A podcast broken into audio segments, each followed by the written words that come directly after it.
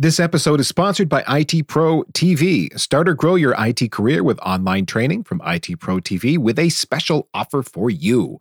Visit itpro.tv slash packetpushers and use promo code packetpushers at checkout for 30% off all plans.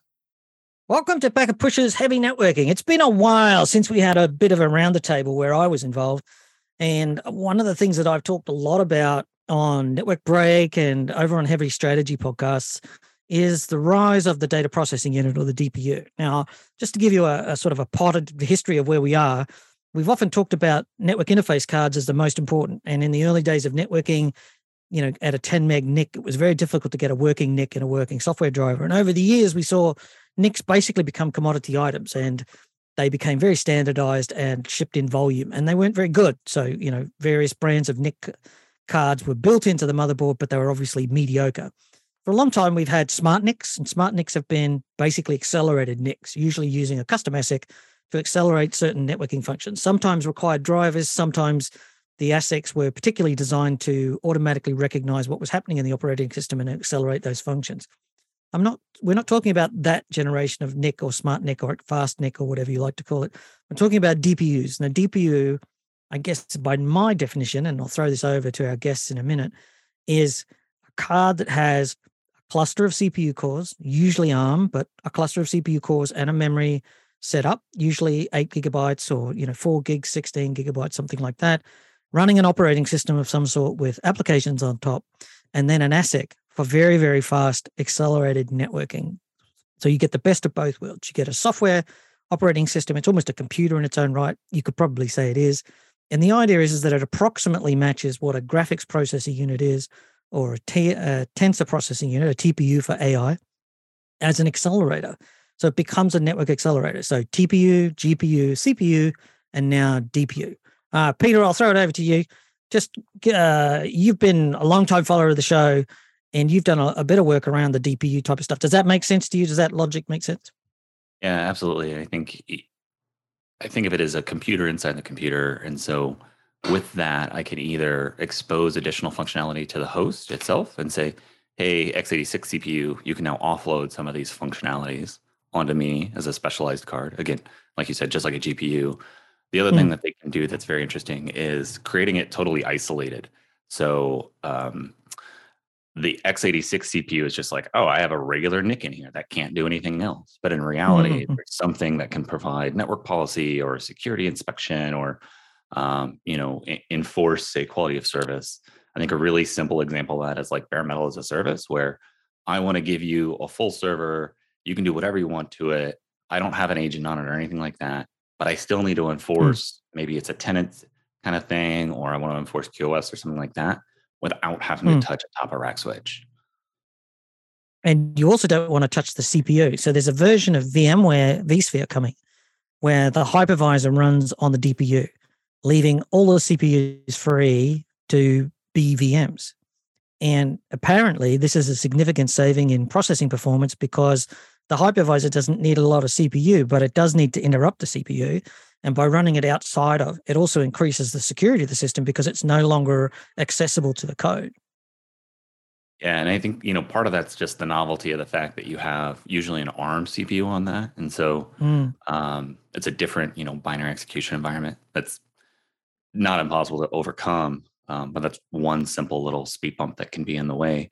Um, but the other thing is a lot of these DPUs uh, come with additional, say, accelerators or hardware capabilities um, so mm. whether that's like uh, hardware-based regex uh, engines or hardware-based crypto modules or um, hardware-based, say, packet filtering. So then I can do something yeah. like do server-to-server crypto communication and offload all of that from the x86 CPU. And if you look at something like VMware, you know, I think there's a lot of interesting work that could be done where you have NSX mm. as the controller, it knows where all the endpoints are it can then build, say, dynamic VXLAN tunnels that may or may not be encrypted. And all of that work comes off of the x86 CPU and lives on that GPU now. So before we get too far down the road, I wanted to just ask you both: Is there really a material difference between SmartNICs and what we're now calling DPUs, IPUs, or is this more just a marketing spin? I think it's it's SmartNIC plus plus. Um, so um, if you look at say the the NVIDIA DPU, it is a full ConnectX NIC inside of there, so it's a full Mellanox NVIDIA Smart NIC, and then they are adding on a whole compute subsystem um, connected to it. So there's like a little PCIe uh, bridge inside of there. So it connects one that goes down to the motherboard of the server, and the other one goes to the ARM CPU and its whole set of stuff, like those hardware accelerators and the memory and the mm-hmm. operating system that Greg described. So um, it, it is a superset uh, of of the SmartNIC. Okay, so we are looking at increased functionality in part because of that additional onboard compute capability. Exactly, and and I think it also creates this, you know, increased capability, uh, but it's also increased power, increased heat, and increased price. And so I think that's always one of the questions is, um, you know, these things do a lot of cool cool stuff. Does it do whatever that cost increase is? You know, 30, 50, 100 percent more per card. Is is the return on investment there? And I think that's a company by company basis. Mm-hmm. So I think, yeah, as I, I think the, the story here is that a smart NIC had an ASIC on board that was doing networking functions. A DPU is a, a significant step forward because it actually has adds almost a whole computer, CPU, memory, and can run an operating system and apps. And I think that's the direction that we're headed is the DPU is actually a standalone computer inside the server. And it what it does is allows hypervisors to run in the DPU. Now that's not here yet, but that's I think where we're headed. So if you're a cloud, you know, mega scale cloud provider, if you're an AWS or an Azure, you're using a hypervisor which is currently boots off a, a remote drive. And that goes through, you know, some sort of smart NIC to improve the speed, but it still relies on the CPU to boot and to do all the IO processing and to boot the OS. And whenever it has to switch to the hypervisor, it has to pause the CPU, switch memory modes, uh, you know, switch memory locations, run the hypervisor code, and then come back. It also means the storage engine is not accelerated. And we're also seeing suggestions that the DPU will become a, storage accelerator card as well. But maybe that's a discussion for later on. Aaron, you're more into the programming side or the coding side. Is this how you, is that, am I right in that sort of assumption? Yeah, I, I see DPUs more as, uh, at least from an aspect of trying to justify that that additional cost that, that Pete had mentioned earlier. You know, is, is, it worth it? And I think your workloads or your architecture has to really see an advantage of having a whole new cache hierarchy separate from mm. your your generic compute. And I think uh, if you have one that's sophisticated enough, and certainly one uh, like anything, hardware is great, but if the software interface to it uh, stinks to put it politely, then you'll you'll mm. never get to uh, bask in the glory of that great hardware, right? And so with these DPUs, uh, I I feel that maybe some of the first uh, forays into that that weren't hyperscalers or maybe more geared towards the enterprise um, didn't have a great time with with the interface to those, despite the fact that some of them are designed with quite a bit of of of, uh, of oomph behind them. So. Mm I, I I would like to see more of an independent kind of software vendor ecosystem um, to really validate that these cards are th- these are these are flexible offloads. You know, they're actually doing uh. data processing as opposed to SmartNIC part due. So you're one of the things that I think you're alluding to is the fact there was a company called Pensando, which has now been acquired by AMD, and mm-hmm. their approach was that the SmartNIC was proprietary; it was theirs and they had an operating system on it, and all they published was some APIs that they uh, allowed you to use. So, but otherwise, they would provide all the fun, and they had a controller function, an app uh, above that that did all the solid. So they weren't producing a smart NIC w- with an open; they were producing a very closed ecosystem. Would you agree with that?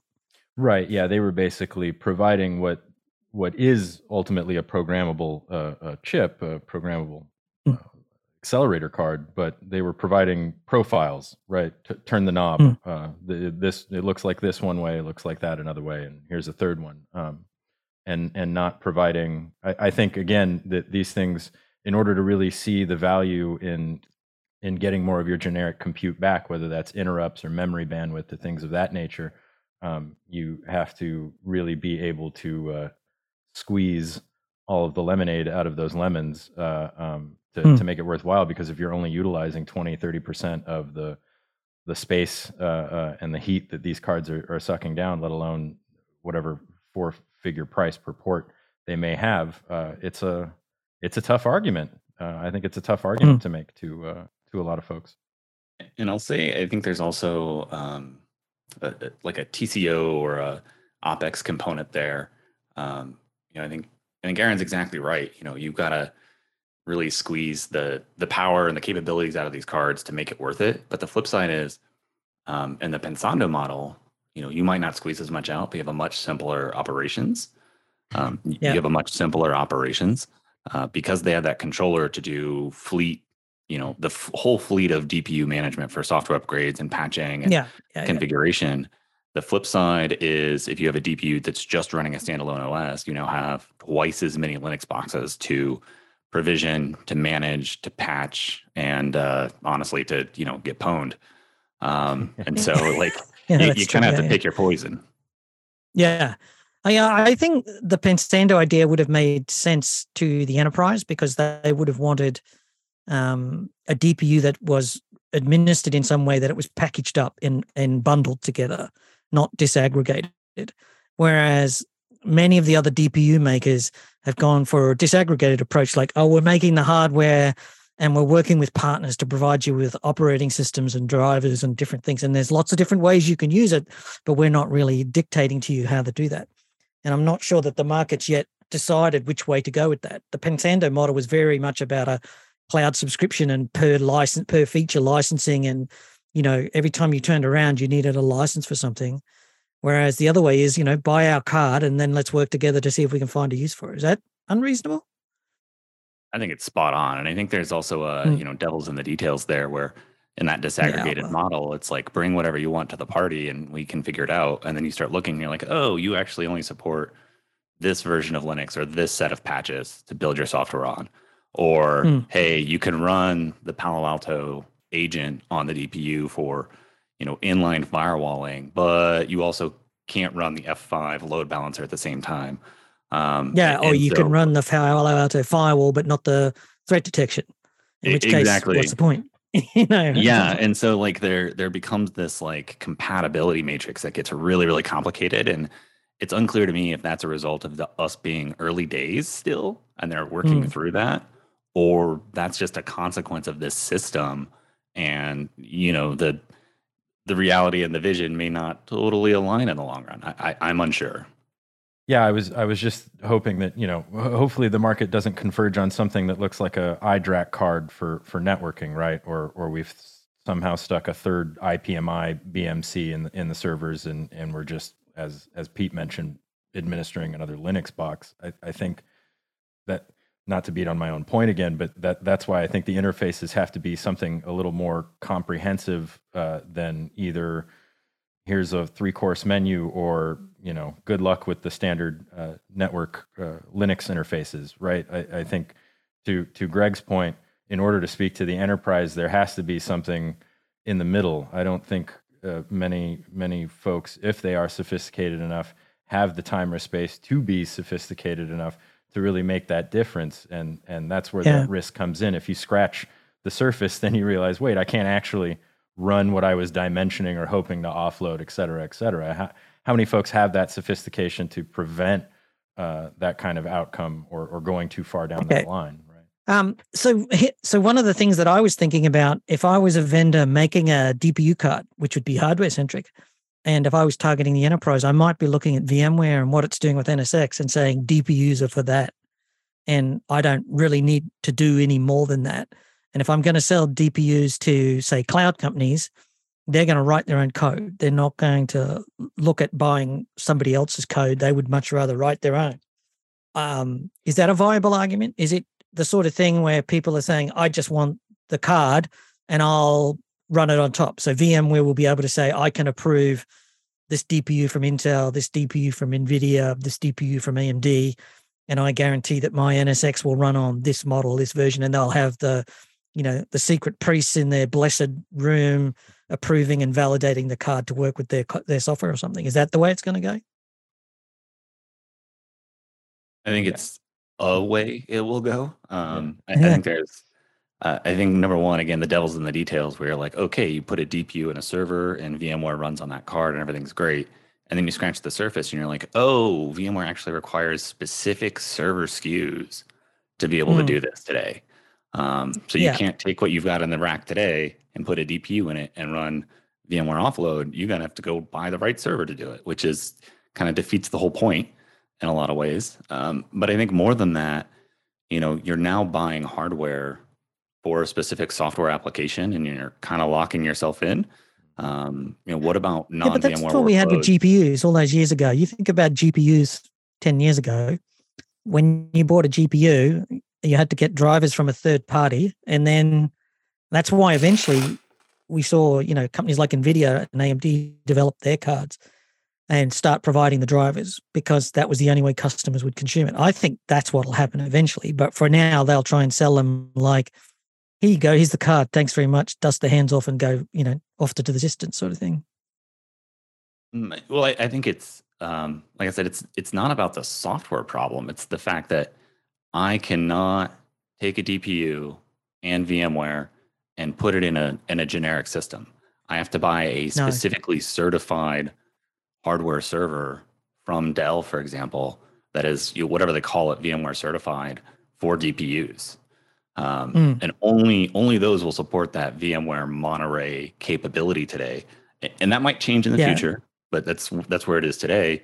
But again, I think there's a challenge in which, let's say I go and get these systems, or or we're in the future where it doesn't matter. I can run VMware on these cards. Well, if mm. VMware goes away, or I want to move away from VMware, what value can I get out of these cards? And if I am, say, um, a CTO or you know a VP of infrastructure, I, I, would be a little bit hesitant to spend to do this big, huge increase in spend that is directly tied to a piece of software. And if we get okay, let, give you, let me give you an an, out, an extreme counter argument. What we're seeing right now is Dell Apex and HP GreenLake. Are you familiar with those programs? I'm not Where, really. Yeah, they're subscription based infrastructure. So you sit down with HP or your Dell sales rep and you agree that you're going to buy a license to run 500 VMs. And Dell or HPE via their Apex or their GreenLake product says, okay, and we'll supply uh, this amount of storage and this amount of servers, and we'll just charge you per VM. And when you want to light up another VM, you just light it up, the licensing, and at the end of the month, you pay the bill, and you're actually getting very cloud like capabilities. And they will continue to ship in more hardware as you continue to need more storage or consume more storage. They'll have more capacity there ahead of your consumption needs. In their case, it might be worth their time to put a DPU in so that they could ship less hardware, get faster networking. Every server becomes storage capable. Uh, they can provide any features on any server, and they might well be able to eat the cost of a card just to be able to have a standardized infrastructure that is fast and uses less hardware overall. I would absolutely believe that's a great model and would make a lot of hmm. sense. And I think that it, it, highlights where I believe the success in DPU is um, there are going to be a variety of use cases that are wildly successful, and each one of those is going to be an island. Um, and what I mean by that okay. is you're going to find that what you just described, right? I'm renting my hardware and I'm doing VMware. This makes a ton of sense. Why wouldn't I do it? Oh my God, this is amazing. Or yeah. I'm and then there's going to be high performance compute. They want to do exactly. 100 gigabits like, per second or 400 gigabits per second attached servers and run them floor to the wall, you know, you know, flat out all day, 24 hours a day. They're going to yep. be wanting them.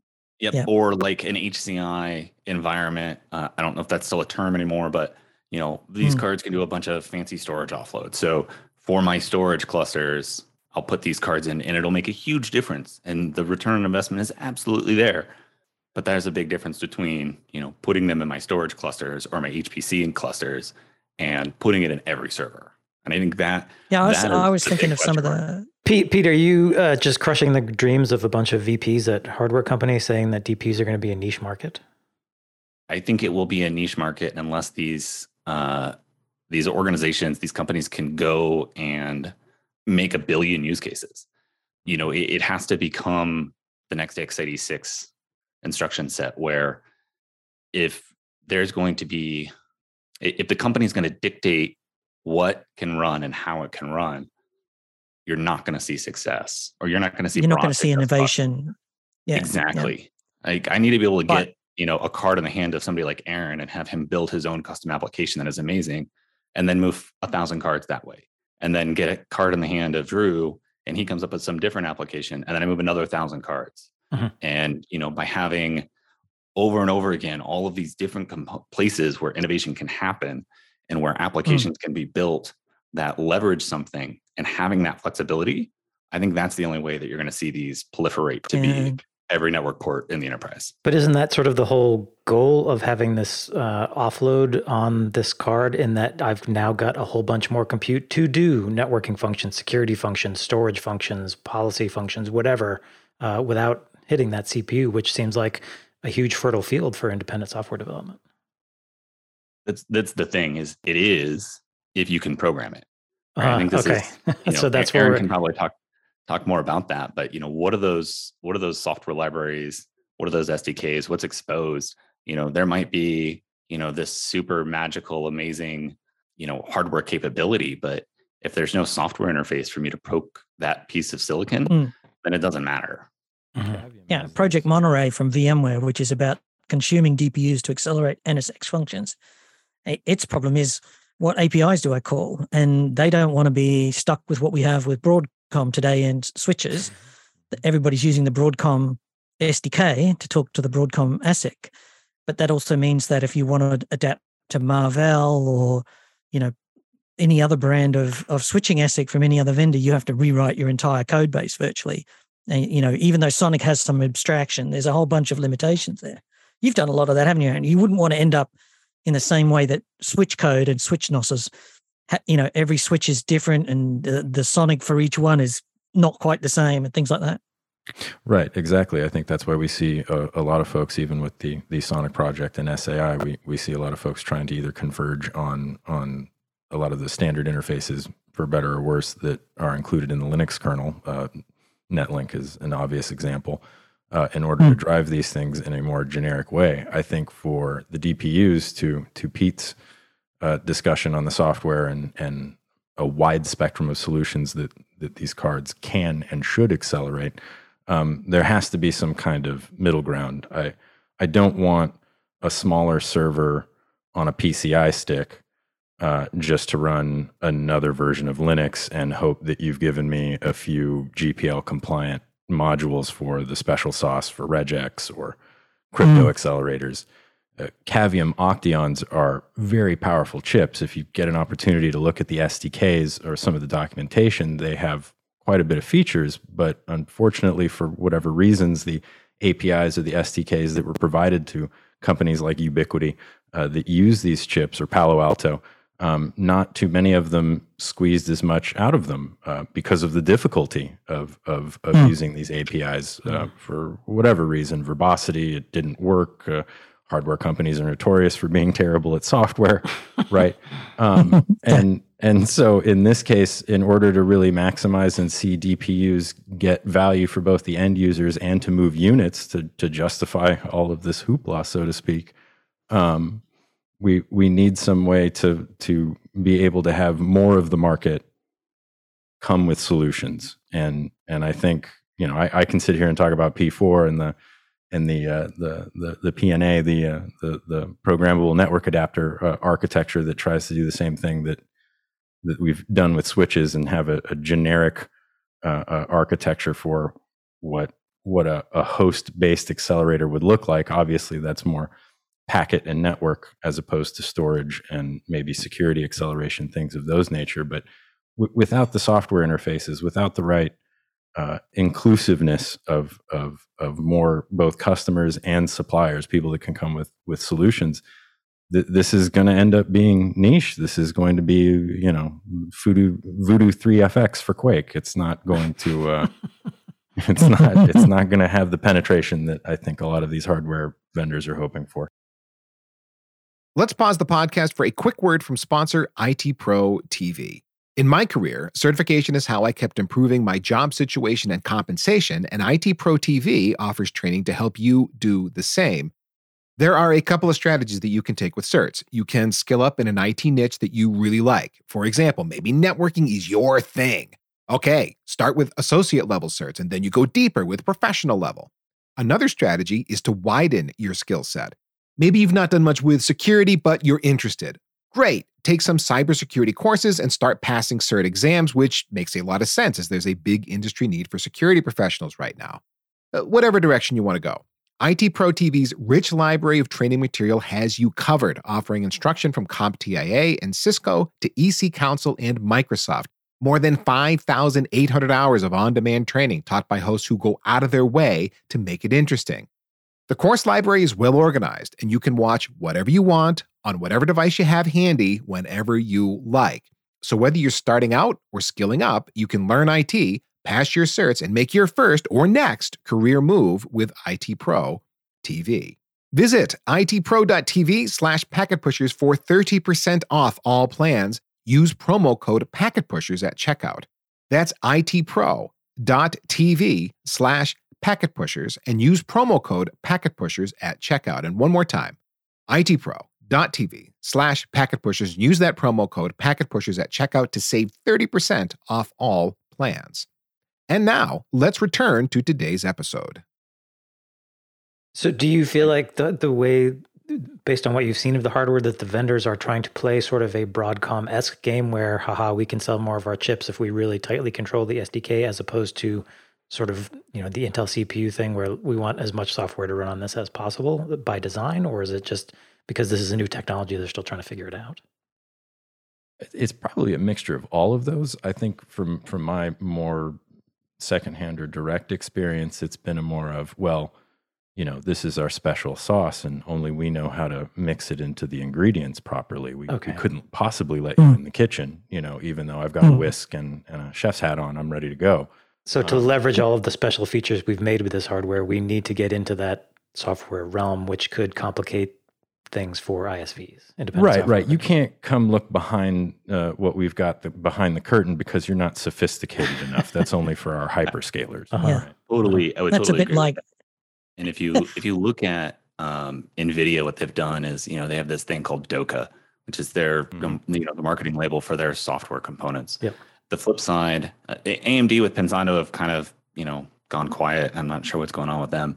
Um, but Intel on the other side, they've been doing this big thing where they're trying to standardize it. And the reason why is they want to take a little wind out of NVIDIA's sales for that. And so, you know, is the standardization coming from the smaller DPU player going to be the victor? Is NVIDIA going to provide enough value yeah. that it doesn't matter that it's proprietary? And I think part of that challenge is how much value is there. Um, you know, at NVIDIA, you look at, say, CUDA for GPUs, and the GPU provides you so much value in something like AI or some of the capabilities that, you know, if I say use my special library or don't get 300x return in performance, well, guess what? I'm going to use your special library. But yeah. side, well, Intel's pushing their IPDK, right? Which yeah, is their yeah. open programmable. Yeah, there's a project called OPIproject.org where they're, which is sort of led by Intel, but I think everybody's a part of it these days uh, where they're trying to converge on a, uh, on a, on an open set. But I think they'll always. I mean, Nvidia and Qualcomm and Broadcom have all had great success in producing ASICs that anybody can use in inverted commas, and then strapping proprietary software on top of them, and then licensing that to keep control of what customers can use. And I think that's going to be the way that they're going to work. And Intel is the only company that's been much more open and said, well, we'll work with you to develop some sort of open software and we'll invest in that. And that's why you should use our chips. It'll be an interesting uh, thing to play out in the market. And, and without passing like a, a, a morality judgment on that decision, I think that what will be interesting to see play out in the market is again, if I look at GPUs and CUDA, again, if I use CUDA that only works mm-hmm. on NVIDIA GPUs, I get a multi hundred X speed up. If mm-hmm. I use DOCA that only works on NVIDIA DPUs, I get a 3x speed up, yeah. 5x speed up. Mm-hmm. Like, is that worth it? I, I don't know. Yeah. I think that's one of the yeah. big questions out in the market. Especially when it's it's pretty diverse. I mean, I can respect the the hardware designs in these DPUs. They are uh, most of them that I've seen, at least from the white papers or the the slicks, are are intelligently designed. They have good stuff in them, but speaking to interfaces and software, the, there are other companies out there that are taking much more powerful uh, uh, FPGAs um, in the sense that they're not just reconfigurable, but they can start running firmware or gateware that's much more, yeah, it's F, it's flexible. um, mm. in, in that sense. And running something like eBPF, which is kind of eaten the world um, with, with Cilium and their Kubernetes CNI and, and many other things. Um, eBPF is kind of a, a interface is the wrong kind of word, but it's a standard way to interact with standard Linux system calls and, and interfaces. And if you can accelerate something like eBPF, which is being written by everyone, not necessarily with hardware acceleration in mind, but if you can accelerate eBPF, then the orchestration and the offloading story is one page, one paragraph, yeah. right? And if yeah. you can start accelerating those workloads based on a more uh, commonly understood or utilized uh, language, you know, in this case, eBPF isn't necessarily domain specific like my Love and Joy P4, but in the sense that okay, now now I'm a I'm I'm an enterprise uh, consumer. Maybe I'm sophisticated or not, but if I'm just looking at interfaces and software engineer development time and risk, I'm going to go put my eggs in something that looks way more like eBPF rather than DOCA. And to to Pete's yeah. point, the GPU market is much more mature. There's two very clear winners or two very clear major players. The DPU market's all over the place, and they have competitors. FPGAs haven't been count out. I yeah. think it's. I think that's an interesting one because I sometimes wonder if sometimes we talk about putting containers on top of SONiC on top of a DPU. And the idea would there be that a vendor could come along using a standard set of APIs, and you know that may be eBPF and IPDK, DPDK, P4, uh, you know, a whole bunch of standard APIs that are sort of exist in open source to be able to, and maybe there's some new emergence of, you know, some more APIs that allow you to do layer seven functionality or whatever it might be. Um, would it help if we had a standard operating system on the card, or should it be you know, VMware's got NSX, it's going to load its whatever operating system it chooses and, and takes it from there. Um, is there a choice there, or would we rather have a general open source? I, I think that's solving for the wrong problem. So I think, you know, mm-hmm. again, like let's treat it like a computer. Whatever runs on that CPU architecture, run it, right? If it's mm. Debian, if it's Ubuntu, you want to run Windows on this thing, God help you, but you know, be my guest. Um, yeah, your your your Windows on the DPU money spends just as well at the vendor as anybody else's. Um, but I think it comes back to you know what Aaron was hinting at, which is what is what is the accelerator component? How do I program that? And I think that uh, there's a huge value in taking existing software things right? Whether I'm building a route in the Linux kernel or an eBPF filter rule in that Linux kernel or, you know, anything like that, and being able to natively just say, well, I run it in the cloud and it's a VM and it's x86 and I get acceleration. And then I bring it yeah. into my enterprise and I put it on the DPU and it just magically goes much, much faster because it's hardware offloaded. As opposed yeah, to where yeah, we're at today with everybody, that I have to basically port my eBPF application to some custom C library that only works on that vendor's DPU. And all of a sudden, yeah. Like, well, that sounds really hard. And is again, is the return on investment worth it to do all that work?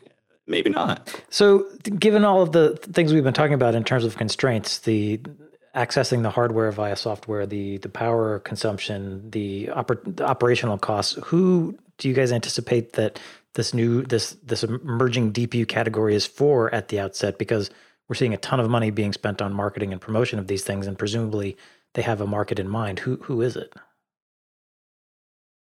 Exactly. You, Pete? I'll let you take that. Um, I, I, think um, I, I kind of break it up into like number one of the hyperscalers.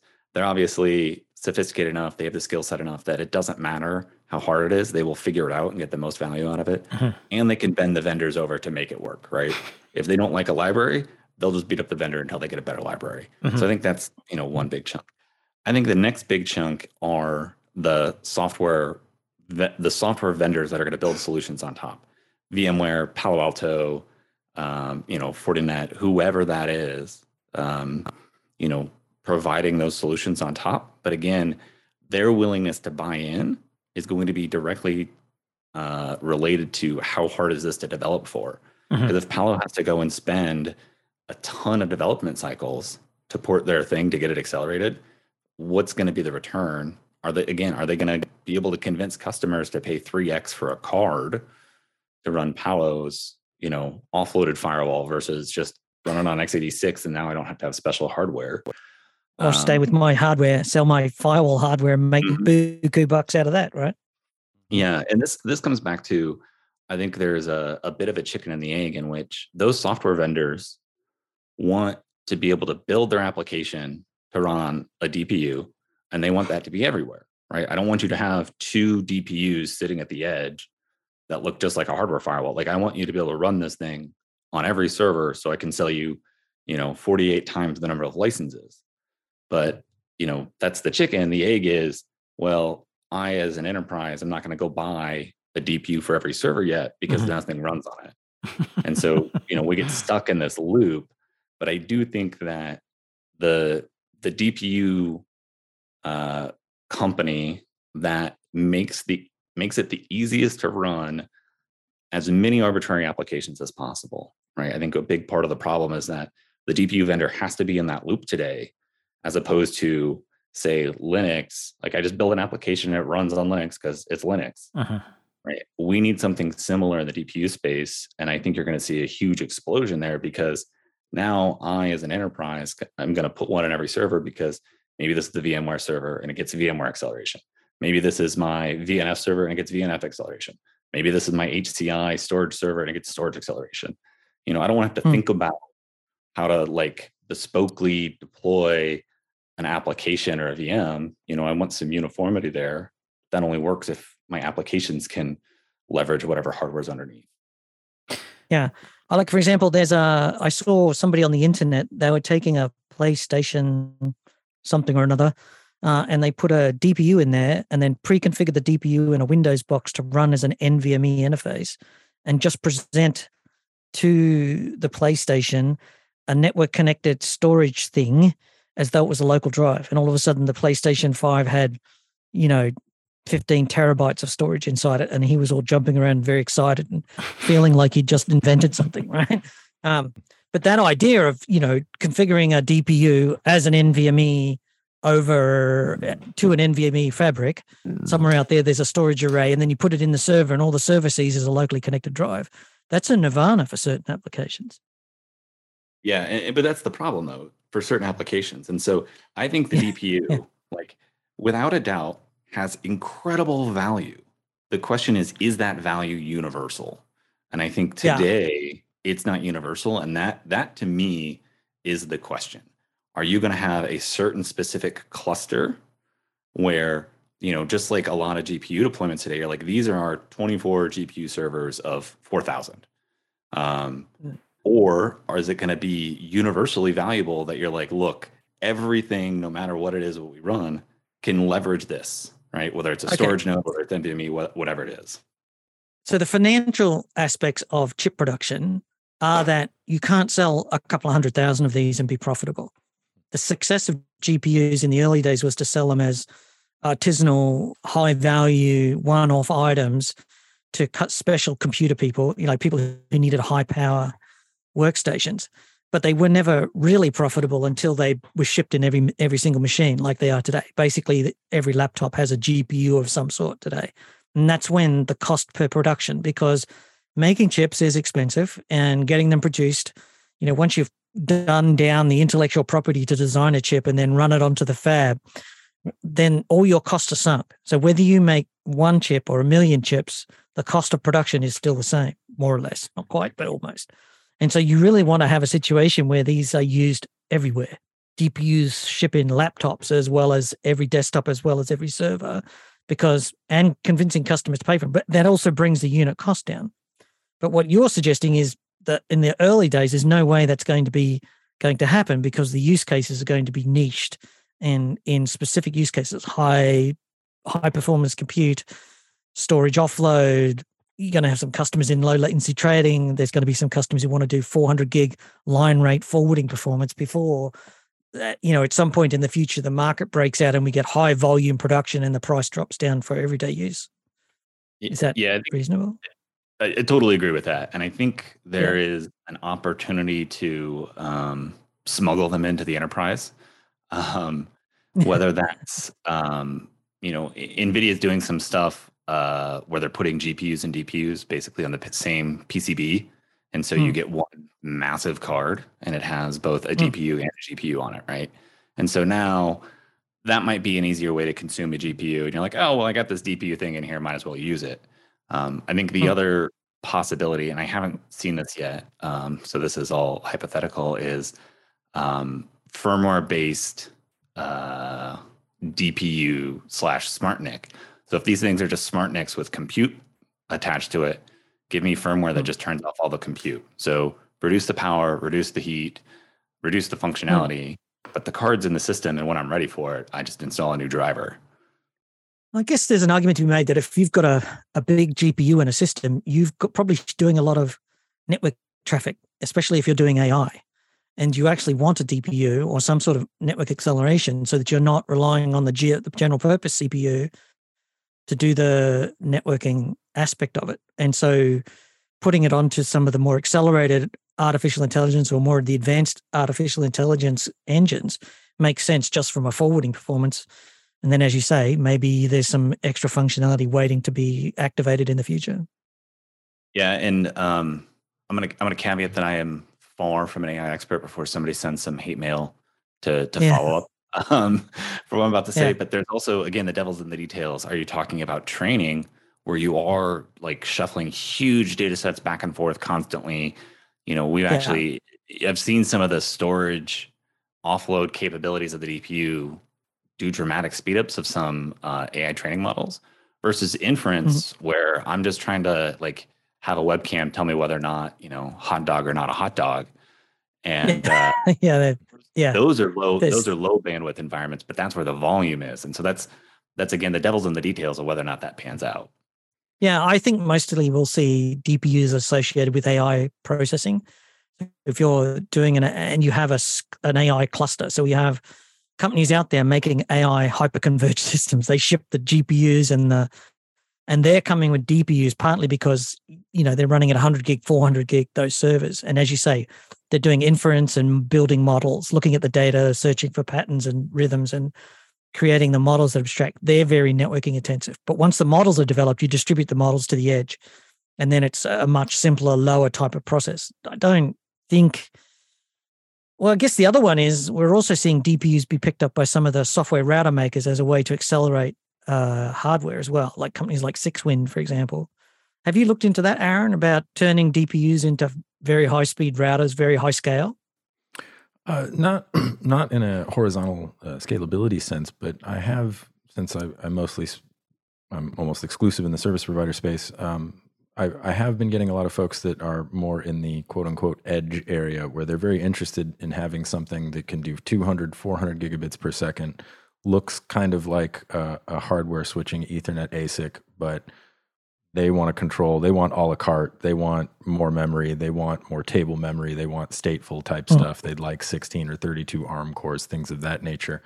And I think um, maybe not so much a, a DPU on a PCI card, but more of a um, uh, something that looks like a, a, a BNG, to use the older term, um, that has a, a DPU inside of it um, to handle these kind of sub terabit um, type locations. Um, I'm very old school, so I think of of uh, you know stuff in the basement, active equipment in the basement. But in in this Mhm. case, uh, uh, they they don't need 20 terabits per second switching. There there really isn't such a thing as a a feature rich 400 gigabit per second switching ASIC. There's very expensive um, quote unquote routing ASICs that do 800 gigabits per second, but that isn't.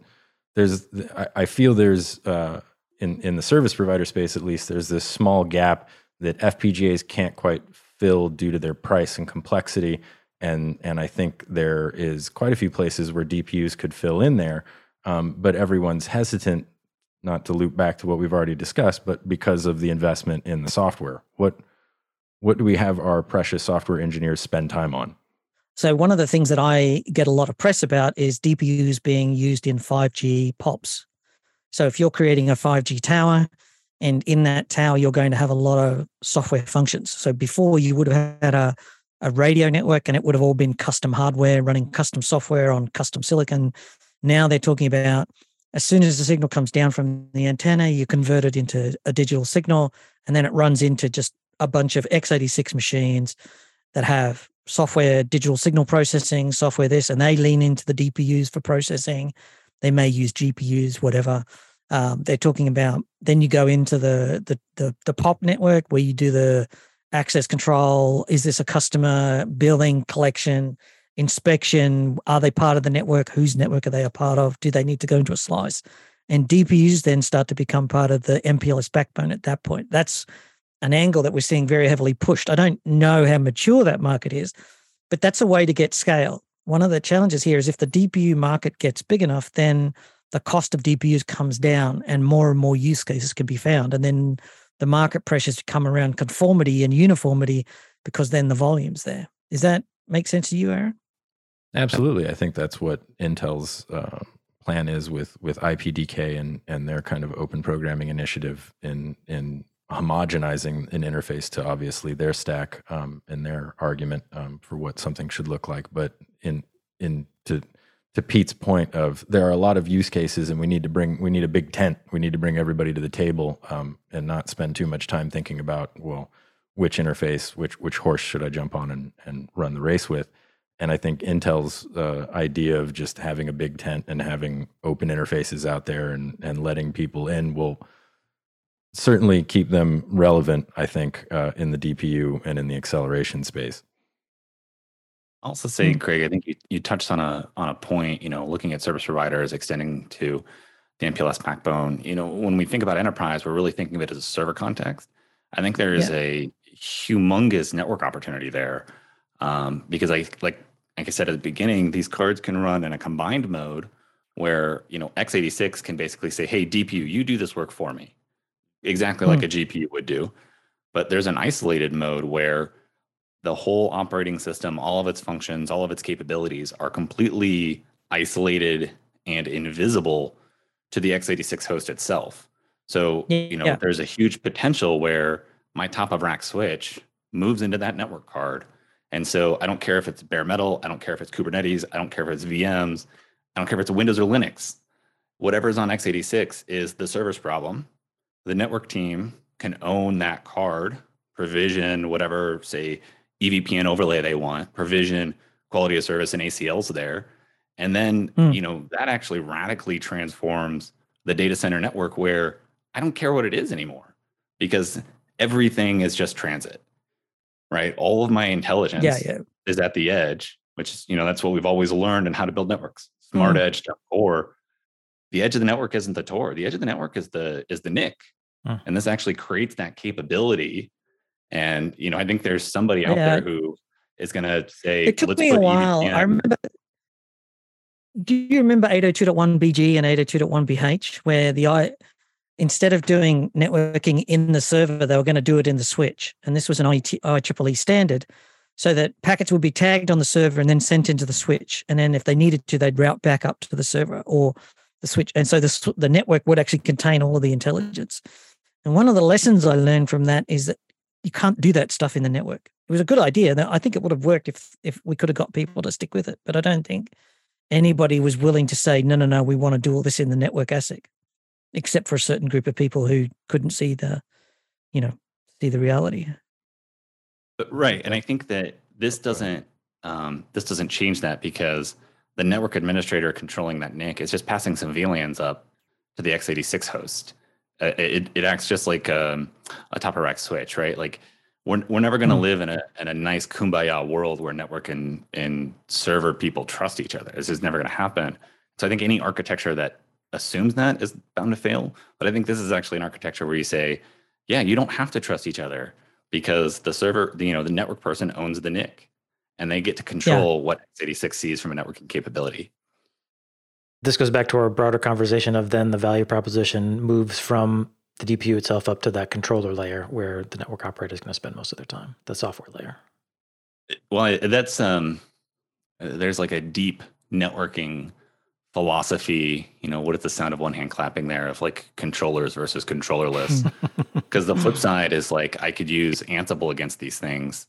And sure, I have 48 times the number of EV, EVPN endpoints as I did before, you know, from one switch to 48 servers in that rack. But if I can, you know, hit it with Ansible, then, you know, what's it matter? Right. Yeah. That's the thing. You're not going to be able, if we're going to exponentially increase the number of networking devices, that's not something you manage with an Excel spreadsheet and the interior of your head. You, you need software. exactly, exactly. I mean, this is this is why automation started whenever it was. You know, a million years ago in the server space because they're like, well, I have 48 times the servers as you do switches. Like I, right. I need a better solution. Yep. Um, mm. You know, maybe this is one of the things that drives drags networking kicking and screaming into the future. yeah, because the network is then present inside every server, at least even every physical server. And to some extent, like if you look at what Service Mesh does, it actually puts the network into every container. I would say that Service Meshes is the prime application for DPUs. The idea that that overlay can be fully hardware accelerated, encrypted, uh, configured, monitored, observability, packet logging, you know, all that stuff that they do in general purpose software for a service mesh can all just be dropped off into a hardware and accelerated and, and to be very useful compared to what we do today. Yeah, it, it feels like a hardware manifestation of the of the sidecar, the, the Kubernetes sidecar proxy uh, type model where yeah, you can in in my opinion, you're taking away the the host stack from from the software developer. And and that's a good thing. It's not taking away a, mm. a, a toy or, or preventing them from doing something. I don't think many software developers really want to deal with the host networking stack beyond opening a socket or, you know, mm-hmm. sending mm-hmm. datagrams out, right? And to mm. to Pete's point, if we can extend the network and the smartness to the edge and we can take away some of the problems or some of the abstractions that leak through to software developers and and not only offload them but you know make them more efficient and take them away and give someone a more consistent interface. Because from my understanding you know the containers that that take advantage of sidecars and these service meshes it's it's a generic http or grpc type proxy and not so much the application developers aren't really interacting with it they're aware that it's there but they're not their code base or their application isn't actively uh, communicating back and forth with it. And with a DPU in in a server, in in some sense, we're taking away the host stack and and being able to control that better to to give a better experience for whatever workloads are running on there. Mm-hmm. I think one more to uh, the sidecar though, as it comes back to what we are talking about earlier, is I'm going to go build something for Kubernetes and a CNI, and that absolutely has to run in cloud and get accelerated, right? I think that's the eBPF thing. And if I'm going to yeah. bring that in house and put it on metal, um, I'm not going to rewrite it. I'm not going to build two different networking yeah, applications. Right, yeah. And so until mm. those DPUs can just, you know, take the same application, just make it go faster, um, I, I, think there's going to be a struggle to see that adoption. And, and that's where, again, I think that big tent, as Aaron mentioned, um, becomes super important.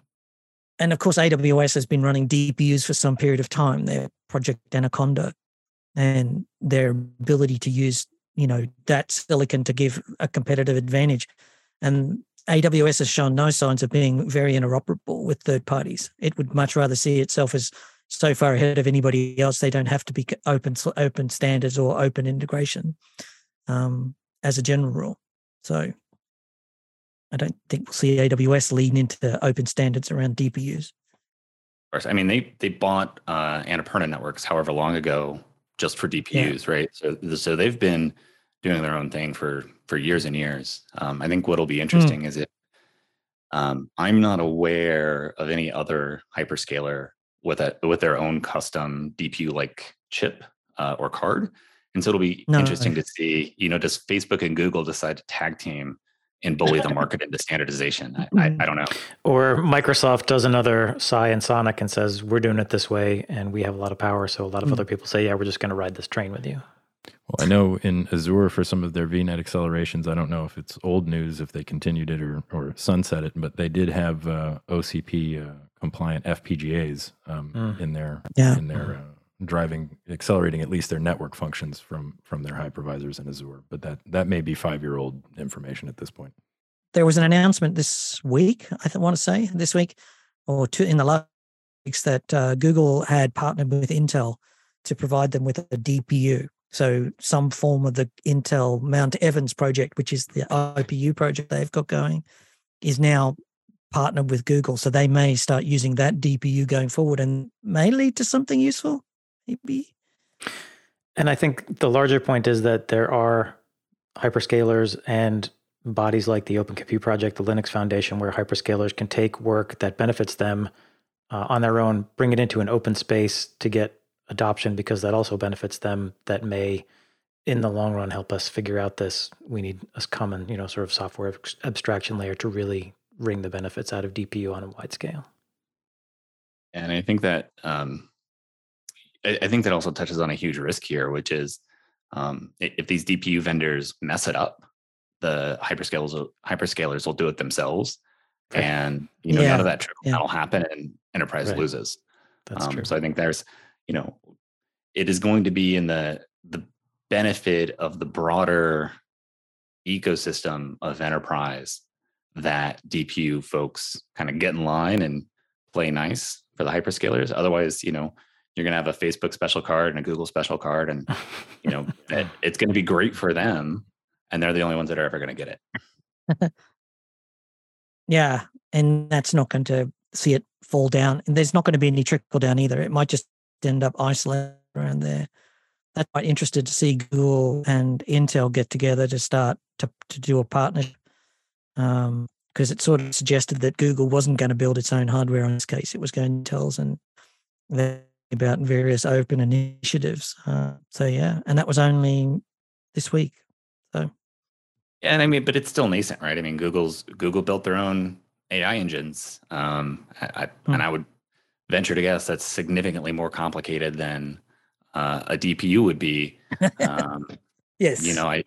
But I think Google's saying that the value of a DPU, you know, or the complexity of a DPU is not worth the effort to go and build one and be cheap off the shelf.